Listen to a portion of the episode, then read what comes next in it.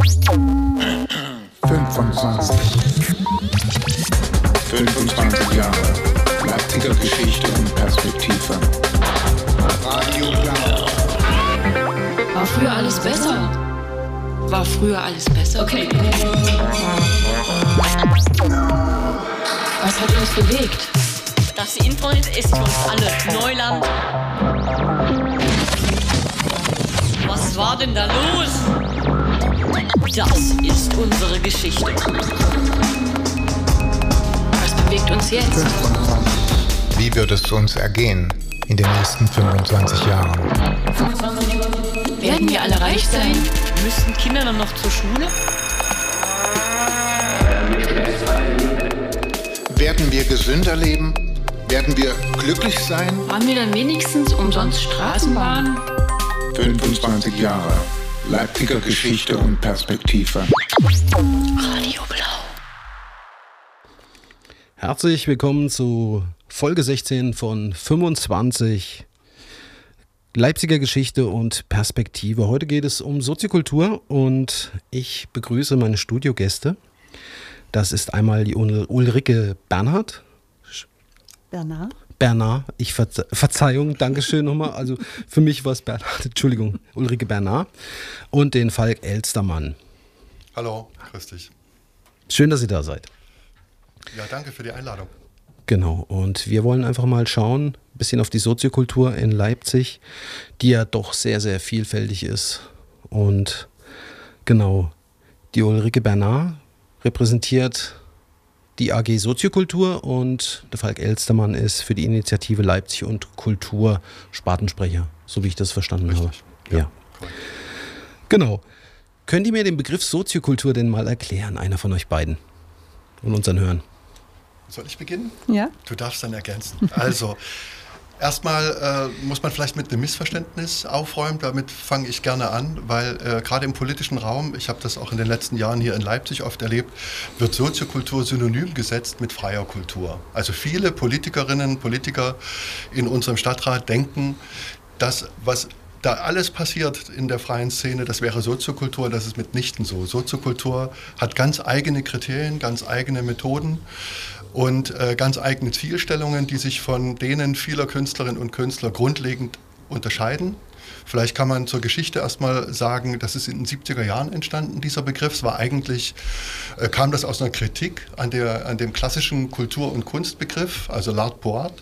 Das, das war so äh, das, was man kritisierte, sondern äh, äh, was man wollte damals, womit man begonnen hat, war, dass äh, die klassische Trennung zwischen Kunstproduzent und Kunstrezipient aufgelöst wird, dass alle Menschen sich an künstlerischen Prozessen beteiligen können und dadurch an der Gestaltung der Gesellschaft teilhaben können in einem ganz anderen Maß, als das äh, sonst mit dieser strengen Rollenverteilung möglich wäre. Und damit sind wir schon in den entscheidenden Begriffen. Der Prozess ist das entscheidende Ziel, der künstlerische Prozess. Die, die kulturelle Bildung, das sind die entscheidenden Ziele bei soziokulturellen Projekten. Wir arbeiten natürlich auf der einen Seite mit Profis, mit äh, Künstlerinnen und Künstlern, mit Kunstpädagogen und auf der anderen Seite aber immer mit künstlerischen Laien, die ähm, durch unsere Projekte sozusagen befähigt werden zu gesellschaftlichen Themen, die sie interessieren im Stadtteil oder insgesamt, ähm, sich künstlerisch zu äußern. Wir machen das über Workshops und dann eben auch über Ergebnispräsentationen, sodass es eine, eine öffentliche Wahrnehmung der Projekte gibt und damit sozusagen auch so eine äh, Werterfahrung für die, für die Teilnehmerin. Das sind so die, die wesentlichen Punkte, äh, die die Soziokultur ausmachen. Also wir arbeiten künstlerisch in allen Genres, aber nicht das Kunstprodukt an sich ist das Ziel, sondern der Prozess, der Weg dahin und das Empowerment, was dabei mit den Teilnehmerinnen und Teilnehmern erreicht wird. Ich würde es schon noch gern ergänzen, weil das noch ein Stück weiter geht. Außer Kunst und Kultur ist es auch ein Stück Gemeinwesenarbeit. Ne? Also das ist ein ganz wichtiges Feld. Wir haben das jetzt vor allen Dingen bei Corona gespürt, dass wir viele Veranstaltungen natürlich auch nicht mehr durchführen konnten, wie viele andere, aber wir haben uns dann auf ein anderes Feld begeben. Wir haben dann Ernährungsboxen gestaltet mit kreativen Angeboten, also Keramik to go und so weiter. Beziehungsweise Tänze haben Videos hergestellt, dass man das zu Hause nachtanzen konnte, dass wir versucht haben, die Leute mitzunehmen, wenn sie zu Hause waren beispielsweise. Und interessant finde ich auch, dass die Soziokultur alle Altersgruppen mitnimmt. Also wenn wir uns mal die Verteilung der Nutzer anschauen, zum Beispiel der Soziokultur in Sachsen, das ist alles ganz gut evaluiert worden von uns, dann äh, sieht das so aus, dass die Kinder vom kleinsten Alter bis zum zwölften Lebensjahr sind ungefähr 15 Prozent, machen die als Nutzer aus. Dann die jungen Erwachsenen bis zum 25. Lebensjahr sind 26 Prozent. Und was uns auch immer erstaunt, aber es ist eine große Zahl der bis 60-Jährigen, also von 25 bis 60 Jahre, sind 41 Prozent Nutzer. Und immerhin 15 Prozent sind über 60 Jahre alt. Und das zeigt ganz gut, dass wir den Brückenschlag, auch wenn wir über den demografischen Faktor reden, ne, Konflikte, Altersgeneration, Jung und Alt, Generationenvertrag, dass wir den gut zu bewältigen wissen und was Falk gerade angesprochen hat, die Teilhabe, wir sind immer dadurch ganz dicht an den Themen dran. Also die Leute, die zu uns kommen, dadurch, dass sie ja einbezogen werden in die Themenwahl, zum Beispiel, was wir durchführen und so weiter, äh, sind wir immer viel enger als jeder andere an den Themen. Ich will nur ein Beispiel nennen. Ganz aktuell hatten wir in Konnewitz, Leipzig-Konnewitz, ging bundesweit durch die Schlagzeilen mit dem Kampf um Wohnraum, auch in einer sehr aggressiven, gewaltbereiten Form, was wir nicht wollen. Aber wir haben bereits vor zwei Jahren miteinander alle soziokulturellen Zentren von Leipzig ein Pro Gemeinschaftsprojekt auf, durchgeführt, eine ganze Woche lang. Das hieß, wem gehört die Stadt? Genau. Vielen Dank erstmal für eure Worte halt, so was Soziokultur bedeutet. Ähm, ich fand äh, sehr spannend, wo ich mich angefangen habe, mit dem Thema zu beschäftigen, dass diese, das ist halt auch äh, im, im Gewachs, also im Wachstum der Soziokultur halt auch immer wieder zu schönen demokratischen Prozessen kommt, dass die Menschen dann halt, wenn ihr ein Thema vorschlagt, ja, oder jemand bringt ein Thema mit, dann wird es diskutiert und dann wird halt gesagt, können wir das nicht auch von der anderen Seite be äh, bearbeiten und äh, genau, dass ich das, das sind keine Starnobjekte, muss man auch dazu sagen, ja, sondern die können, die entwickeln sich halt auch von unten heraus halt so und das finde ich sehr faszinierend. Und da hat ja Leipzig ein Riesenplus mit seiner soziokulturellen Szene, ja. Einmal mit der AG Soziokultur, die da, die etablierten, die es da gibt. Und dann natürlich das andere, was projektgefördert ist, was es rundherum noch gibt oder was nicht mal eine Förderung hat, was auch stattfindet. Ja, die werden ja auch immer wieder vergessen. Also wir könnten wahrscheinlich Abende füllen mit dem Thema Soziokultur und was auch in Leipzig möglich ist. Aber es geht ja ja, du wolltest was sagen? Ja, also interessant ist auch noch, dass wir ja im Schritttempo der Teilnehmer vorgehen. Und wenn wir feststellen, dass also zum Beispiel so ein ja, Laien-Schauspielergruppe oder Chor, ne? wenn die das nicht schaffen, die Premiere ist, was weiß ich, auf irgendeinen Dezember angesetzt und wir merken einfach, sie schaffen es erst im Frühjahr, dann peitschen wir nicht die Premiere durch. Wir gehen wirklich im Schritttempo der Teilnehmer vor. Ja, das geht auch bis dahin, wann ist ein Buch fertig und so weiter. Wenn Kinder, Jugendliche Bücher gestalten, es ist dann fertig, wenn das Kind und der Jugendliche sagt, es ist fertig, nicht wenn wir wollen, dass es fertig ist. Und das zeichnet das, glaube ich, auch noch sehr aus. Wir sind also sehr eng mit den Menschen zusammen und beschäftigt. Genau, und dadurch, dass ihr dann solchen äh, Projekten auch Raum bietet, ja, das wird ja auch nach außen getragen. Das kann man ja sehen, das kann man erleben. Und so kriegt das, kriegen das ja auch die Menschen in der Umgebung oder die Menschen in der Stadt kriegen das ja mit. Und dann wird das ja auch dahin transportiert, wo es auch hingehört, wo man sich einmischen kann, halt äh, zur Stadt, ja. Und ich fand das sehr, ich finde diesen äh, kurzen, kleinen, prägnanten Spruch, der bei euch auch auf der Webseite steht, von dem äh, Professor Dr. Hermann Glaser, sehr, sehr treffend, ja. Jegliche Kultur sollte Soziokultur sein. Aber das waren ja so die Ansätze halt aus den 68ern heraus, soweit ich das äh, richtig äh, gelesen hatte. Aber hier war ja sicherlich eine ganz andere Entwicklung, weil es gab ja die DDR bis 1989 und dann die wilde Wendezeit. Da gehen wir bestimmt noch mal ein Stückchen darauf ein, wie sich das dann alles gefunden hat. Ja. Wollen wir erstmal ein schönes Lied hören? Ja. Ja? Hast du denn was Schönes? ne, die Ulrike hat was äh, Schönes mitgebracht. Ich fange jetzt mit dem letzten Lied, was wir vorher noch besprochen haben, würde ich anfangen mit Kurt Weil. Ja. ja? Danke. Dann schaue ich mal, dass ich das hier auch alles er richtig im anmache. Original, muss man dazu sagen. Singt selber. Okay. Dann hören wir da mal herin. Das war, hat dir sehr, so gut gefallen, dass ich es gleich ein zweites Mal spielen wollte. Vielen Dank. Ja, Kurt Weil, Speak Low. Hast ein schönes Stück ausgesucht. Weißt du, von wann das ist? Da war er schon nach Amerika emigriert. Es ist von einem amerikanischen Dichter der Text. Und da hört man auch noch ganz deutlich die Grammophonkratzer. Mir gefällt das also sehr gut. Und ich glaube, das ist eben Musik, die ist absolut alterslos. Deswegen habe ich die genommen, auch wenn man die alten Kratzer hört. Dankeschön. Ja, wo machen wir weiter? Wir improvisi- improvisieren ein bisschen. Ich hatte euch vorher so mal meine, meine Vorstellung geschickt, äh, was, wir, was wir hier einfach abbil- was ich gerne abbilden möchte in der Sendung für unsere Zuhörerinnen da draußen. Und da ist natürlich bei Leipziger Geschichte 25 Jahre, müssen wir mal über die Geschichte reden von der Soziokultur in Leipzig. Und da wurde mir wärmstens der Falk dann empfohlen, gestern noch von Michael Rausch, mit dem ich auch ein Gespräch schon dazu geführt hatte, der mir auch schon viele tolle Sachen erzählt hat. Leider ist das Interview nicht verwertbar. Oh, Ja, deswegen nehme ich dich in die Pflicht, Falk. Rausch- Sehr Rauschi schön. hat wirklich das beste Gedächtnis von uns allen. Ja, Ähm, weil die Geschichte der Soziokultur beginnt ja auch schon in der DDR, soweit ich das gehört habe. Ja, so Ende der DDR-Zeit war das so in End 80ern. Aber wir gehen vielleicht auf die Zeit ein, so ab 90, oder? Ja, mit ja, der Begriff Soziokultur ist da wahrscheinlich äh, auf, die, auf die späten 80er eher weniger anzuwenden. Das ging da eher darum, äh, selbstbestimmt Kultur und Kunst zu machen, sich Räume zu erobern. Und die NATO steht ja exemplarisch dafür, ähm, in denen man dann einfach die Kunst aufführt, äh, die ähm, nicht systemdienlich ist. Und ja, das hat eine.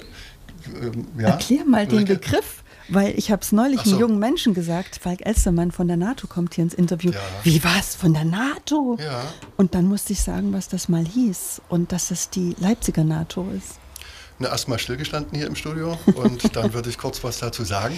Jawohl. Ähm, ja, die NATO ist äh, 56 als ähm, Kulturhaus der Nationalen Front gebaut worden. Das war so ein äh, Aufklärungspavillon, hieß das, äh, ein, ein Typenbau, der mehrfach in Ostdeutschland errichtet wurde, in Leipzig auch mehrere Male.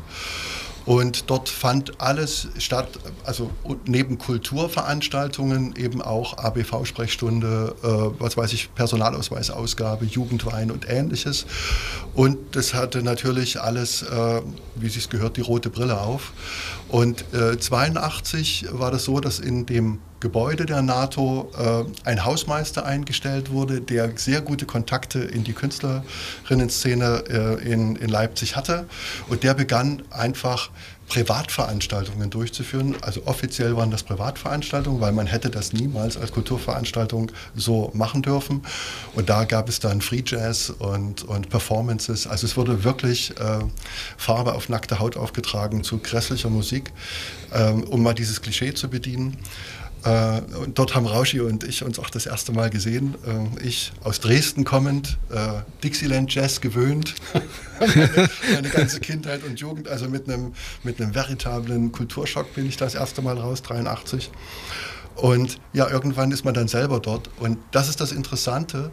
Ähm, auch an anderen Orten, die wir noch benennen werden, äh, ging es auch erstmal darum, die Stadtteilkulturzentren, die es ja gab in der DDR, äh, irgendwie fortzuführen. Es war, war, wurde als sehr wertvoll eingeschätzt, äh, dass es so eine Struktur gibt, die über die gesamte Stadt verteilt ist. Aber es war auch klar, a, kann die Stadt das nicht in eigener Hand fortführen, b, will es auch nicht. Es geht darum, demokratische Prozesse anzuschieben, auch in Kunst und Kultur.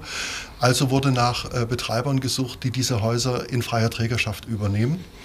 Und so kam es dann, dass zum Beispiel die Mühlstraße in Reutnitz, die NATO, das Coney Island, später dann das Werk 2, der Anker in äh, freie Trägerschaft übernommen wurden und dort die, die Leute, die da eben angefangen haben, die Kunst und Kultur präsentiert haben, die ihnen gefällt.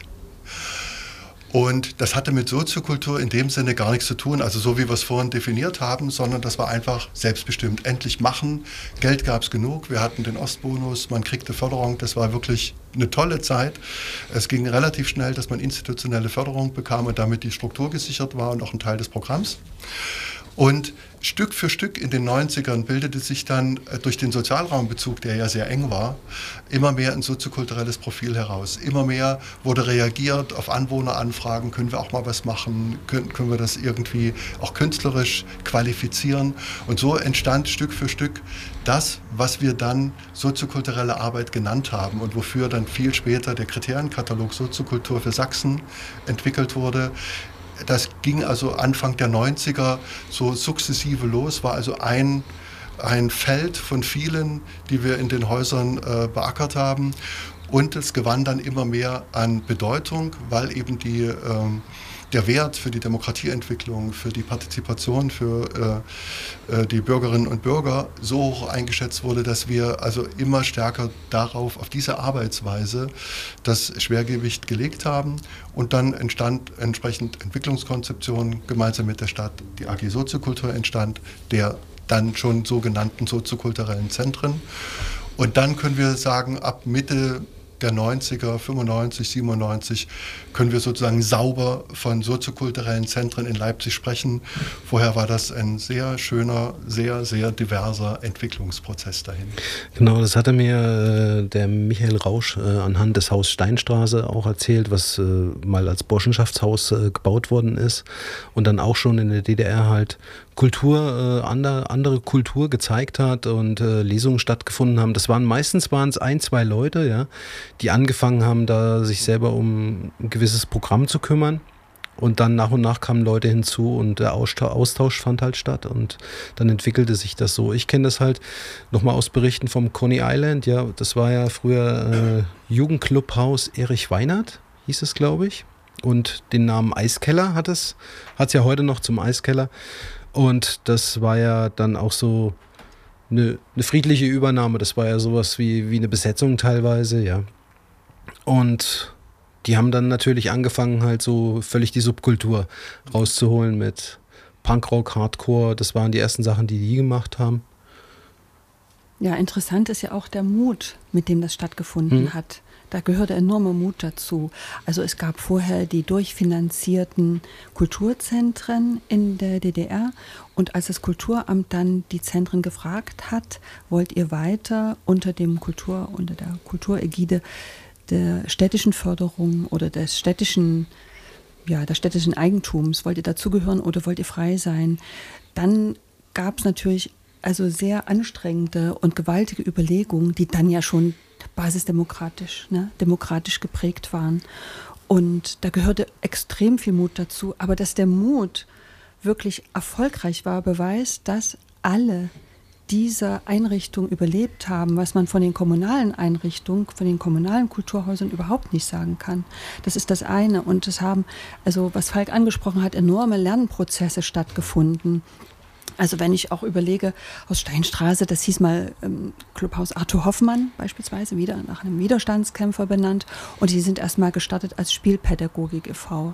Also sie haben gesagt, wir müssen erstmal die Kinder und Jugendlichen, das war 1990, mit denen müssen wir jetzt arbeiten. Das ist ganz wichtig, dass wir da frei sind von Demagogie und Beeinflussung, wie wir es in der DDR erlebt haben zum großen Teil. Und dann hat man aber relativ schnell verstanden, dass es alle Generationen braucht, dass alle eingebunden werden müssen. Und dann hat man sich ganz simpel für einen Namen entschieden, wo das Haushalt zum Beispiel gelegen hat. Ne? Also das sind aber überall solche Prozesse, die da stattgefunden hat, haben und wo eben jedes Haus eine ganz besondere Eigenart hat. Und es lohnt sich wirklich, ich würde gern mal dazu einladen, dass die Leute, die das jetzt hören oder weitersagen wollen, dass die das mal nach und nach abklappern. Und sie werden eine unglaubliche Vielfalt und ein ganz interessantes Feld finden. Sie werden auf eine ganz große Überraschung stoßen. Den nächsten Urlaub sozusagen, die nächsten 14 Tage, die man am Stück machen möchte, macht man in Leipzig und Umgebung. Und dann hat man ja auch 10, 12 sind es jetzt. Soziokulturelle Zentren allein in der AG Soziokultur, oder? Ganz genau. Und dann genau. gibt es ja noch die ganzen anderen Sachen, wo Projekte ja. laufen und ähm, soziokulturelle Zentren, die halt nicht, äh, die keinen Stempel haben, die halt, äh, wie zum Beispiel, was fällt mir ein? Ach, jetzt komme ich leider nicht auf Namen. Das ist. Ähm, das Pögelhaus kommt zum Beispiel neu dazu mhm. im, im Leipziger Osten. Die haben auch erstmal als Bürgerinitiative gestartet. Und interessant ist eben, dass eine professionelle Professionalisierung stattgefunden hat, die es ermöglicht, immer weiter zu gehen, immer Schritt für Schritt immer weiter zu gehen, bis dann die Vereinsstrukturen sozusagen gesprengt werden. Das ist dann schon nicht mehr stemmbar. Die Qualität von, von Kultur und demokratischen Prozessen, die stattfindet, die sprengt eigentlich schon ehrenamtliche Dimensionen. Und wir haben mittlerweile ja auch ganz erfolgreiche ähm, Konzertbetreiber mit unter den soziokulturellen Zentren. Und da muss ich sagen, dass zum Beispiel ein ehrenamtlicher Vorstand ein, ja, ein Unternehmensvolumen, sage ich in dem Fall, von ein bis zwei Millionen, das wächst den Vorständen manchmal über den Kopf, in dem Sinne, dass es Angst macht, weil die haften ja mit ihrem Privatvermögen hm, dafür. Okay. Also wir müssen immer äußerst wachsam sein, wie wir mit den Mitteln umgehen. Und da sind wir ja voll in der derzeitigen Situation, dass wir also ganz doll aufpassen müssen, denn es steht einfach ein ganz intensives privates Engagement dahinter. Und es ist nicht zu verantworten eigentlich, dass also so ein Vorstand mit so einem Volumen dann verarmt. Wir sind ja ja alle nicht die Reichen. Da, da hoffe ich, äh, dass da Lösungen gefunden werden. Äh, wird an Lösungen gearbeitet, um dass man da Menschen nicht ins Elend stürzt, wenn, äh, wenn sowas passiert? Also das müssen wir erst noch überlegen. Also diese, diese Vereinsbasis beispielsweise, die wir haben, das ist auf der einen Seite ganz wichtig, um die Beteiligung abzusichern. Das soll auch so sein. Aber die Haftung der Vorstände, das finde ich bei diesen Summen, mit denen wir mittlerweile arbeiten, auch wenn wir in Bauprozesse und so weiter eingebunden sind, finde ich enorm. Das ist von der Privatperson so nicht mehr leistbar. Wobei wir einerseits sagen müssen, dass also die Stadt Leipzig mit der Soziokultur ganz besonders aufgestellt ist. Wir haben einen unglaublichen Rückhalt bei der Kommune, wie es nirgendwo in Sachsen ist und ich behaupte, vielleicht auch nicht mal in Deutschland. Das muss man ganz doll betonen, dass hier die Soziokultur einen ganz anderen Stellenwert hat und dass man erkannt hat, dass die Hälfte überhaupt aller Kulturnutzer geht in die freie Szene, wo die Soziokultur einen erheblichen Anteil hat. Das ist zum Beispiel das eine. Und das andere ist, dass wir eine ganz gute Förderung bekommen, die nennt sich Strukturförderung. Das heißt, das Kulturamt, das Kulturdezernat, die haben gesagt, die Strukturen sind wichtig. Eben das, was das ausmacht, dass das Haus überhaupt geöffnet werden kann, dass es programmatisch arbeiten kann, was also kein anderer Fördermittelgeber bezahlt. Das wird uns zur Verfügung gestellt, teilweise bis zur vollen Miete, teilweise die halben Betriebskosten. Und dann muss man aber auch noch sagen, dass die Soziokultur in Sachsen ungefähr ähm, ja, 42 Prozent bekommt es Förderung und die restlichen Zahlen, also um die 60 Prozent, das sind Eigenmittel, die man selber erwirtschaftet oder Drittmittel, die herangeholt werden. Und da versuchen wir uns schon unabhängig zu machen und ein solides finanzielles Fundament aufzustellen. Aber ja, wir wollen nicht jammern. Alles ist im Moment in Frage gestellt. Ne? Also wir müssen einfach schauen und aufpassen. Aber man muss auch sagen, wenn so ein solides Zentrum da ist, da docken ja ganz viele Menschen an, da docken viele Künstler an beispielsweise, die es sonst nicht machen können. Oder viele kleine Vereine, die sich nur, die sich keine Buchhaltung, keine Öffentlichkeitsarbeit, keine eigene Miete leisten können, die haben Platz bei uns. Wir stellen ja die Räume auch allen anderen mit zur Verfügung. Man kann da andocken, an das Personal beispielsweise, kann das mitnutzen. Dankeschön. Ähm, jetzt ist meine Frage, wollen wir nochmal, wollen wir nach dem ähm Redeanteil ja, wollen wir da, wollen wir nicht nach nur, nicht nur nach Ulrike, nach Maim, nach das Deim und nach Ulrike. Aber Ulrike. vielen Dank.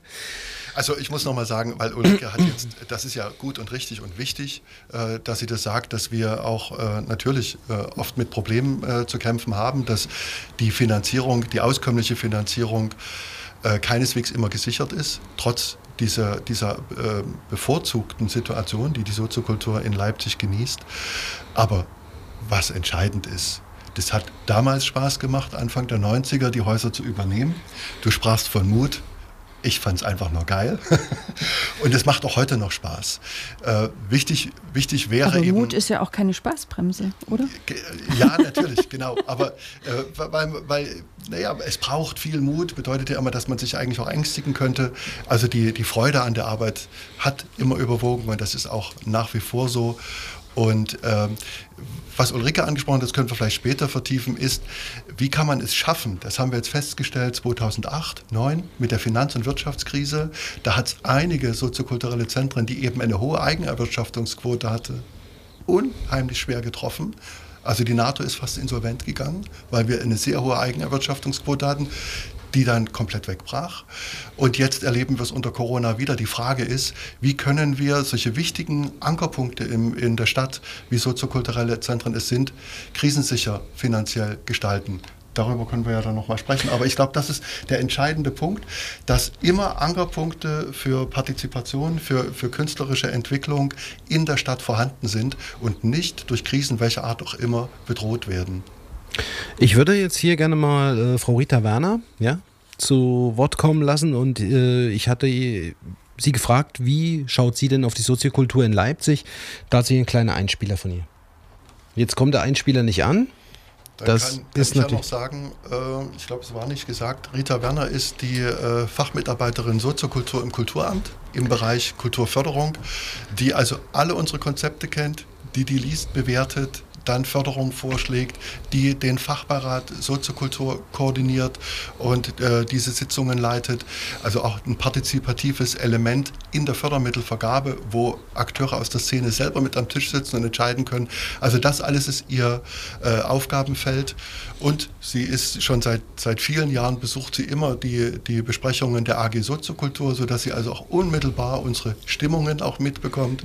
Insofern äh, sehr richtig, dass du sie befragt hast zu uns. Ich glaube, die kann äh, in kurzer Zeit viel mehr Fachliches, Sachliches über uns berichten als wir. Ja, ich muss mir das dann nochmal anschauen, woran es jetzt gelegen hat. Ich würde mal sagen, wir spielen nochmal einen Titel. Wir haben jetzt schon eine halbe Stunde rum, ne?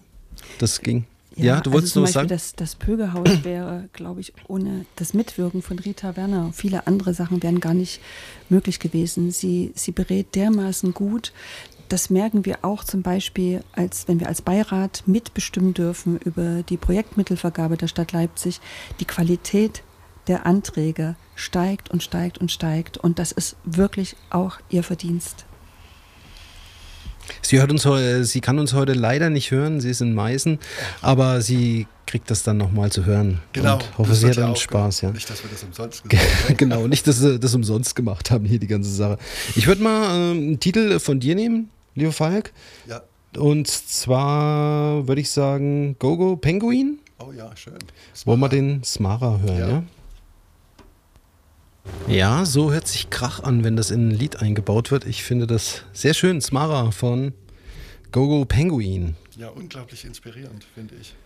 Ja, wir haben gerade, also ihr habt euch darüber ausgetauscht und ich habe mich immer ein bisschen mit reingegangen, so wie, wir, wie ihr das seht. Ich würde jetzt einfach nochmal den Blick vor auf die Soziokultur von der Rita Werner, ja, der Fachmitarbeiterin für die, für die Soziokultur und die Stadtteilentwicklung, ja, in der Kulturförderung, würde ich einfach nochmal abspielen.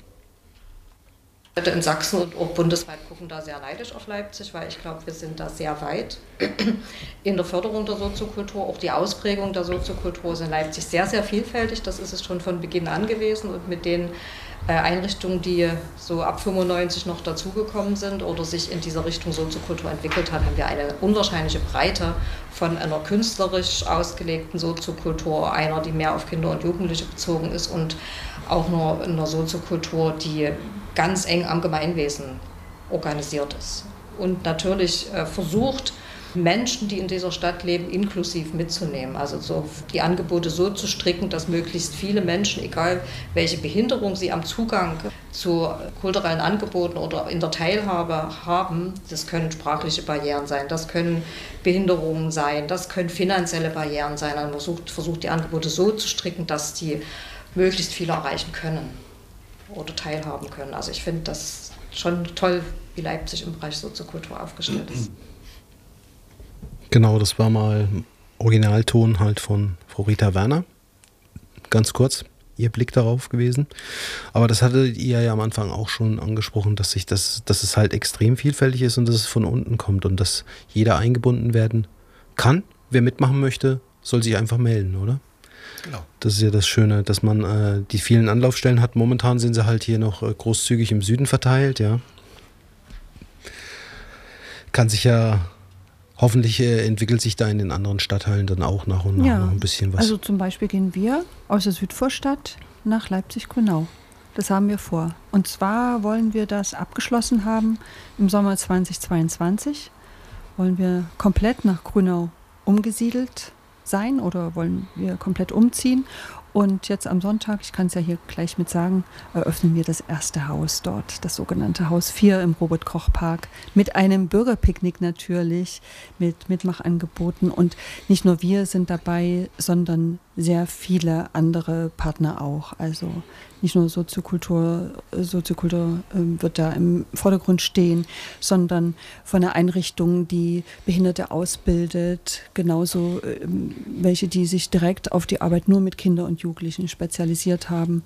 Aber das nur beispielgebend für alles, was hier in dieser Stadt unterwegs ist. Beispielsweise der Leipziger Osten hat sich durch die Soziokultur immer mehr soziokulturelle Einrichtungen, Initiativen sind da entstanden. Und das ist heute also so ein Innenviertel geworden beispielsweise. Das muss man auch sagen. Also dann muss man jetzt aufpassen, dass die Vertreibung nicht stattfindet. Leipzig passt da schon ganz gut auf. Es entstehen sogar neue Sachen. Wir haben das ähm, Passagetheater, Ostpassagetheater. Wir haben zum Beispiel das Kino der Jugend, was vorangetrieben wird. Nach und nach zum Beispiel. beispielsweise. Die Ostwache. Die Genau, kommt. die Ostwache. Also es kommen immer mehr Sachen dazu und es zieht Kreative an, es zieht Studenten an, man zieht da gerne hin.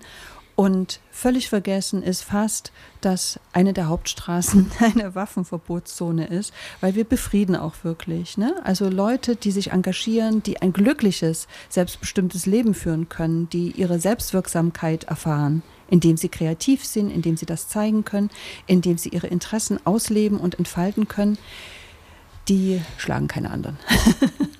Genau. Das, äh, so ist es mir ja auch mit der Soziokultur ergangen. Also ich habe auch über die Soziokultur gelernt, dass Vielfalt ganz wichtig ist, ja. Dass man in jede Richtung einfach mal reinschauen soll, auch wenn einem das nicht gleich gefällt oder vielleicht gefällt es einem auch gar nicht.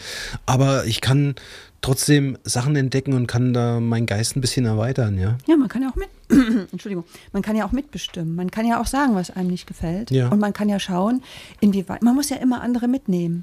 Also äh, einer allein auf der Bühne, der findet noch kein Publikum. Aber wenn er gemeinsam mit anderen eine Idee entwickelt, den Funkenflug herstellt, andere damit ansteckt, da- das ist das, was wir, was wir machen. Und das ist das, was sozusagen auch unser Erfolgsrezept ist. Mit den Menschen, die es durchführen. Genau, und äh, dann lernt man halt auch, was es bedeutet, Herzblut in eine Sache, in eine Sache zu investieren und sich da selber halt auch ausdrücken zu können, ja. Sei es musikalisch, sei es mit Theater, mit Kunst oder mit einfach auch mit Keramik. Einfach mal, dass man was Schönes bastelt und äh, mit anderen Menschen in Kontakt kommt. Ich glaube, das ist äh, eine große Stärke von Soziokultur. Ja. Ja, und die, das ist, wir haben jetzt viel darüber gesprochen, was die Menschen bei uns erleben können, was sie machen können, was sie mitbestimmen können. Nochmal zu der anderen Seite, wie ist das für uns, die wir äh, nun schon zum Teil recht lange soziokulturelle Zentren betreiben, die verschiedensten Projekte durchgeführt haben. Ich kann nur sagen, es ist immer wieder hochspannend, sich auf die Ideen, auf die Vorschläge, auf die Bedürfnisse anderer Menschen einzulassen und dann gemeinsam einen Weg zu finden, das ist mir in unseren Projekten ganz wichtig, äh, wie man eine künstlerische Ausdrucksform dafür findet.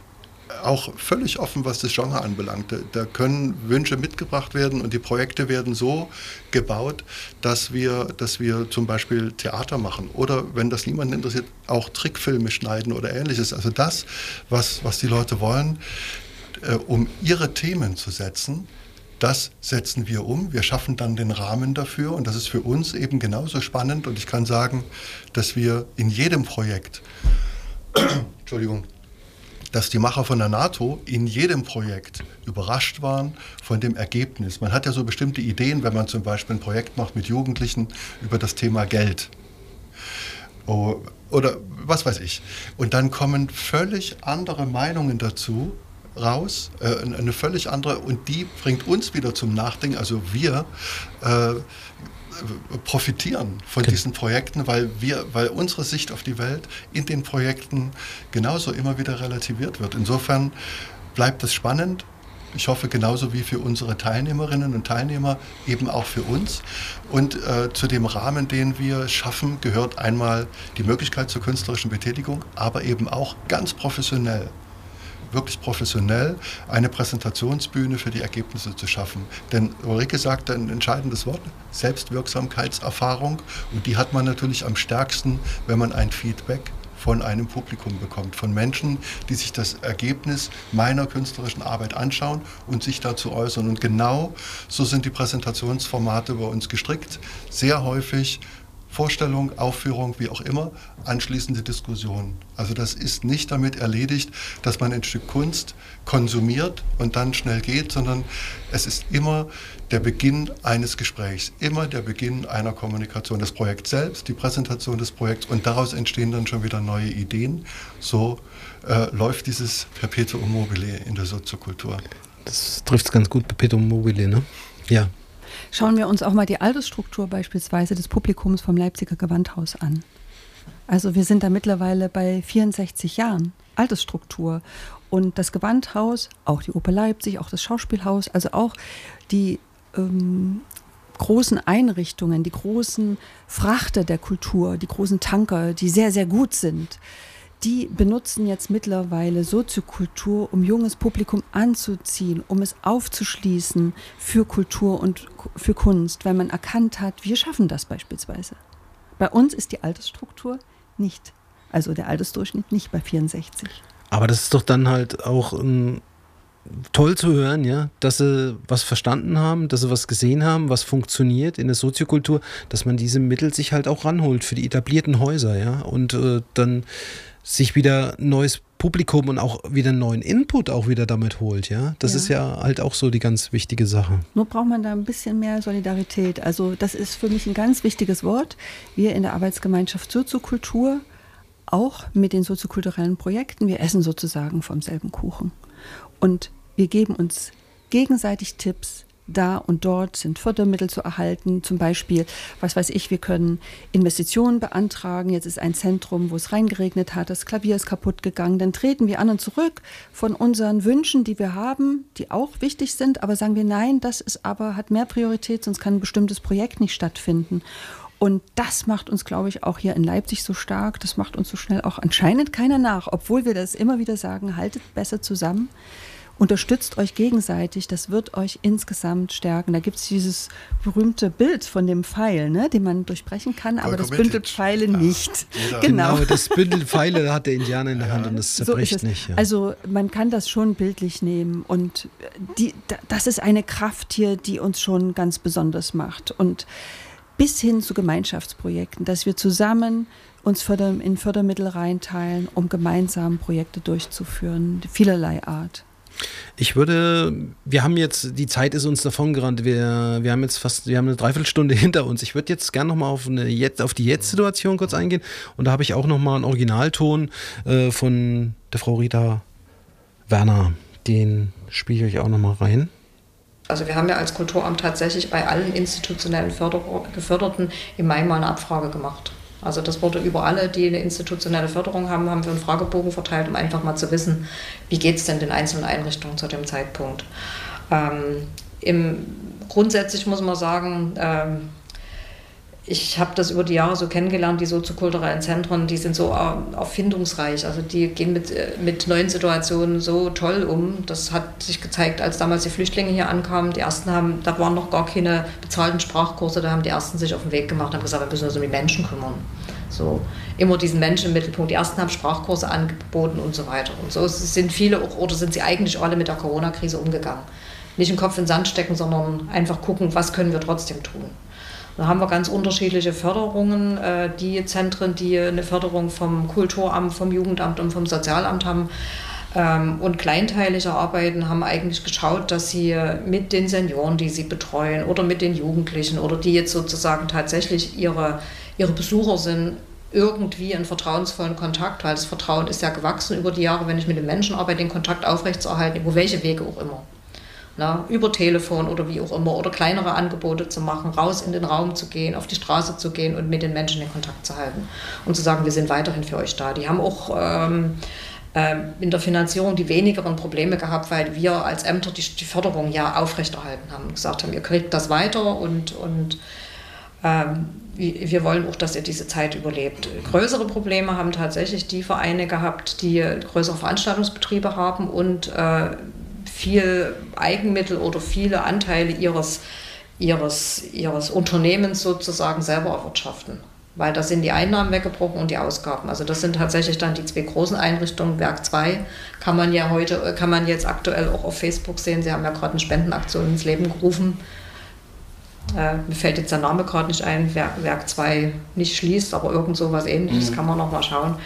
Äh, und, und Conner Island hat sich, denke ich mal, ein ganzes Stück über den Sommer gerettet. Da war ich froh, als wir gestern ein Gespräch geführt haben, wie gesagt haben, der Sommer im Freien, der hat uns sehr geholfen, dass wir äh, doch uns auf einer relativ stabilen zwar viel niedrigeren wirtschaftlichen Situation eingepegelt haben, aber ich habe, sie werden alle überleben dieses Jahr. Aber wie gesagt, da haben auch ganz, ganz viele Gespräche zwischen Stadtverwaltung, zwischen Dezernenten und, und den Trägern stattgefunden, nicht bloß auf meiner Ebene. Also man, ich denke, die Stadt hat sich gut gekümmert, auch um die Kulturtreibenden in dieser Stadt und, und die haben alles getan, das, was in ihrer Kraft steht, haben Hilfen beantragt, haben Kurzarbeit beantragt, sind zum Teil noch über viele Monate wahrscheinlich Mitarbeiter in Kurzarbeit. Mhm. Ja, und die einen haben eben die Möglichkeit rauszugehen und die anderen haben eben die Möglichkeiten nicht. Aber da habe ich jetzt auch gehört, dass gerade das Werk 2 jetzt intensiv die Geschäftsführerin beteiligt ist auf der Festwiese an dem Programm, dass sie dort ganz viel stemmen äh, für die anderen Clubs, die da auch ihre Programme machen. Aber das können sie natürlich nur, weil die Geschäftsführerin fest angestellt ist und durch uns mitfinanziert wird. Genau, das war nochmal kurz äh, auf meine Frage, wie es denn momentan läuft zu Zeiten von Corona, hat äh, mir da ganz kurz äh, ein Statement gegeben. Ähm, könnt ihr mir noch ganz kurz was dazu sagen, weil, wie gesagt, nochmal die Zeit rennt gerade davon. Ich wollte nochmal von euch Wünsche für die Zukunft äh, dann später noch kurz hören und noch ein Titelspiel. Mal sehen, wie wir das alles unterkriegen. Also aktuelle Situation für euch, für AG Soziokultur, äh, soziokulturellen Zentren an sich? Wie stellt die sich dar? Also da wir ja Ankerplätze für so viele Menschen sind, Künstler wie auch Teilnehmer und so weiter, wünsche ich mir natürlich, dass die Strukturförderung für die Leipzig beispielgebend ist. Also da steckt nicht nur das Kulturamt, das Kulturdezernat dahinter, das ist auch die Stadtbevölkerung, das sind die Stadträte, das ist die Leitlinie, der Leitsatz von Leipzig, dass es eine Kulturstadt ist. Das wünsche ich mir weiter und ich möchte vielleicht an einen Spruch von Bruno Walter erinnern, den hat er, glaube ich, 1933 rumgesagt oder noch ein bisschen vorher zu einem Gewandhausjubiläum. Da hat er gesagt, eine Rose duftet, auch wenn man Schnupfen hat. Und da sollte man dran denken. Also im Moment erscheint es vielleicht so, wenn das Geld immer knapper wird, dass Kultur nicht das Wichtigste ist. Aber was bleibt, wenn die nicht mehr da ist? Das wissen viele erst, wenn es weg ist. Und ich hoffe einfach, dass wir als sozusagen wie Ankerzentren für Kultur, für bürgerschaftliches Engagement, dass wir weiterhin die Kraft erhalten, die strukturelle Kraft, dass man sich weiter so zusammenschließt und zusammentut in dieser Stadt und zu erhalten, damit es uns weiterhin gibt. Also schöner hätte ich es auch nicht sagen können. Das waren tolle Worte. Ich war, ich habe Gänsehaut bekommen, jetzt ganz ehrlich, ja. Dann hoffen wir mal, dass alle Kulturtreibenden einigermaßen gut durch diese Situation kommen, ja. Also nicht nur die soziokulturellen Zentren, sondern halt auch die, die halt wirklich auch noch zu knapsen haben, ja. Ja, wir werden sehen. Also das hängt, das äh, Ulrike hat sehr stark auf die Stadt, auf die Bürgerschaft, auf das Parlament, äh, den Stadtrat abgestellt. Und da hat sie völlig recht. Aber davon hängt nicht allein unser Überleben ab, sondern die Ebenen darüber, Land und Bund, sind mindestens genauso wichtig, denn jeder in Deutschland weiß, dass die Möglichkeiten, die finanziellen Möglichkeiten der Kommunen sehr begrenzt sind. Viele Kommunen sind pleite oder nah dran und äh, solche, solche Krisensituationen wie Corona kann auch eine, eine prosperierende Kommune wie Leipzig ganz schnell an die Grenzen bringen. Also brauchen wir die Landes-, brauchen wir die Bundesebene. Wir brauchen Förderprogramme, die wirklich auf unseren Bedarf ab zielen. Und das ist mit den aktuellen Förderprogrammen sowohl beim Bund als auch beim Land nicht in jedem Fall gegeben. Es wäre schön, wenn bei der Erarbeitung dieser Programme, der Corona-Hilfen, immer mal ein paar Praktiker mit am Tisch sitzen würden. Das ist gut, dass die, dass die Spitzenverbände geladen sind, dass die dabei sind, aber die sind nicht so in der Praxis wie jemand, der ein Zentrum betreibt oder der Projektarbeit macht. Und die könnten viel genauer sagen, wo der Schuh wirklich drückt. Äh, das würde ich mir wünschen für die Zukunft, dass wir da wirklich mitbestimmen können. Wir machen das in Leipzig in allen Prozessen, dass immer Verbände Dinge entscheiden, aber nie allein, sondern immer gemeinsam mit den Praktikern der Politik. Also dieses typische Dreieck, das stellen wir her. Das sehe ich in den äh, übergeordneten Ebenen nicht so genau. Und das fehlt mir sehr. Und jetzt habe ich einen Faden verloren. Aber vielleicht äh, sechs Minuten haben wir noch, kann ich den dann nochmal aufnehmen. Ja. Also da waren ja jetzt schon Wünsche für die Zukunft dabei. Also ich wünsche auf jeden Fall der soziokulturellen Szene weiterhin tolles Fortbestehen in Leipzig, ja, und dass es auch noch ein bisschen weiter in die Umgebung rausstrahlt und dass sich das auch in den anderen Stadtteilen ähm, weiterentwickelt und äh, da richtige Blüten trägt. Es ist was ganz Tolles und äh, jeder sollte mal losgehen, wie du es vorhin gesagt hast, und besucht mal mhm. alle soziokulturellen Zentren. Also übers ja. Jahr verteilt kriegt man das ohne Probleme als Leipzig auch hin, denke ich mal. Ja, und wer uns unterstützen möchte und wer das sichtbar machen will, der kann am nächsten Sonntag, am 20.09. um 18 Uhr auf den Augustusplatz kommen. Da haben wir einen Aktionstag der gesamten äh, Kulturszene gemeinsam mit Kreativen Leipzig und dem Live-Kombinat. Eingeladen ist äh, unsere Kulturministerin Barbara Klepsch, sächsische Kulturministerin, der Präsident der Kulturstiftung des Freistaates, der Präsident der Kulturpolitischen Gesellschaft Deutschlands. Die werden sprechen wenn Sie zusagen. Eine Zusage haben wir schon, die anderen kommen hoffentlich noch. Und wir werden zeigen, was wir können, was wir der Stadt zu geben haben und hoffen, dass wir da mit diesem Appell die politischen Ebenen oberhalb der kommunalen Ebene erreichen, damit wir hier äh, in der langfristigen Sicherung der Struktur, wir sind in einer Art Konsolidierungsphase, dass wir die gemeinsam durchstehen und dass alle Ebenen dazu beitragen, dass in der Basis zum Beispiel soziokulturelle Zentren, kleine Theater, Musikspielstätten weitermachen können. Dann äh, auf am 20.09., ja? Genau, 18 Uhr und äh, ich, ich glaube, es ist äh, Hashtag nur mit Kultur. Mhm. Und äh, wer genaueres darüber wissen will, das ist leipzig.de. Da sind alle Informationen. Da kann man sich ganz aktuell halten. Ich wollte dich noch fragen, ihr habt am Sonntag das Burger-Picknick, ja? Mhm. Um wie viel Uhr geht es los? Und wo ist das 14 genau? 14 bis 19 Uhr. Mhm. Und man muss sich eigentlich nur die Notaufnahme im Robert-Koch-Park von dem St. Georg sprich, also sprich Robert Koch Klinikum merken und da kommt man hin. Wir haben Hinweisschilder und so weiter und so fort. Das ist übrigens ein Park mitten in einem der größten Plattenbaugebiete Ostdeutschlands und der stirbt gerade. Also wir haben in den letzten zwölf Monaten allein in diesem Park 15 Hektar, haben wir 600 Bäume verloren. Die sind gestorben. Es sind sämtliche Teiche ausgetrocknet. Die denkmalgeschützten Gebäude stehen leer, bis auf das eine Haus, das wir jetzt eröffnen. Und wir müssen dafür kämpfen, dass wir in einem Stadtteil, der zum Schwerpunktgebiet Leipzig zählt, dessen soziale Zahlen, das ist nicht das Einzige. Die Grünauer sind stolz auf ihren Stadtteil und die wohnen da auch gerne. Aber äh, das ist ein Stadtteil, wo viele Menschen noch nie im Leben im Urlaub waren. Und jetzt verlieren die die letzte Oase. Das dürfen wir nicht zulassen. Und deswegen, wir freuen uns über jeden Besucher, der sich informieren möchte und der vielleicht irgendwann mal sogar mit dem Spaten zu uns kommt und uns hilft, den Park zu retten. Genau, dann schaut am Sonntag vorbei, ja, 14 bis 19 Uhr findet das statt und nächste Woche geht es dann gleich weiter. Mit, mit, mit, mit, mit dem Aktionstag. Aktionstag, nur genau. Kultur. Nur ja, mit Kultur. Auf dem, auf dem, Augustusplatz. Und das ist um 18 Uhr. 18 Uhr. Ja. Gibt es auch Musik dazu? Äh, meinst du jetzt hier? Nein, dort natürlich. Dort. Natürlich. Wir, wir haben äh, die volle Bandbreite der freien Szene, aber wir haben auch das Gewandhausorchester, mhm. also ein Ensemble des Gewandhausorchesters mit auf der Bühne doch, wir, wir zeigen schon, dass wir in der Not alle zusammenstehen und gemeinsam unsere Stimme erheben. Dann sind wir am Ende angelangt. Ich bedanke mich, dass ihr zugesagt habt, dass ihr vorbeigekommen seid und dass wir hier eine Sendung improvisiert haben zum Thema Soziokultur in Leipzig. Ist, äh, wir könnten, denke ich mal, noch viel mehr Zeit ausfüllen mit dem ganzen Thema. Danke auch an unsere Zuhörer und ja, ich wünsche allen ein schönes Wochenende. Wollt ihr noch ganz kurz äh, Tschüss sagen? Ja, ich würde mich freuen, wer das jetzt gehört hat, wenn wir da Reaktionen wieder drauf bekommen können. Wie immer wollen wir wissen, was meint ihr dazu? Genau. könnt ihr an Radio Blau eine Reaktion abgeben oder dann direkt mal äh, in die soziokulturellen Zentren gehen Ja, und oder könnt. leipzig-kultur.de, Genau. da kann man die Kontaktdaten sich holen. Und jetzt spiele ich zum Abschluss noch ganz kurz das Stück vom Michael Rausch, sein Musikwunsch. Das ist Noir des Arts und Le Vent nous portera. Ah, Und ich kann kein Französisch, es tut mir Sag- echt leid. Sag's auf Deutsch. Le Vent nous portera.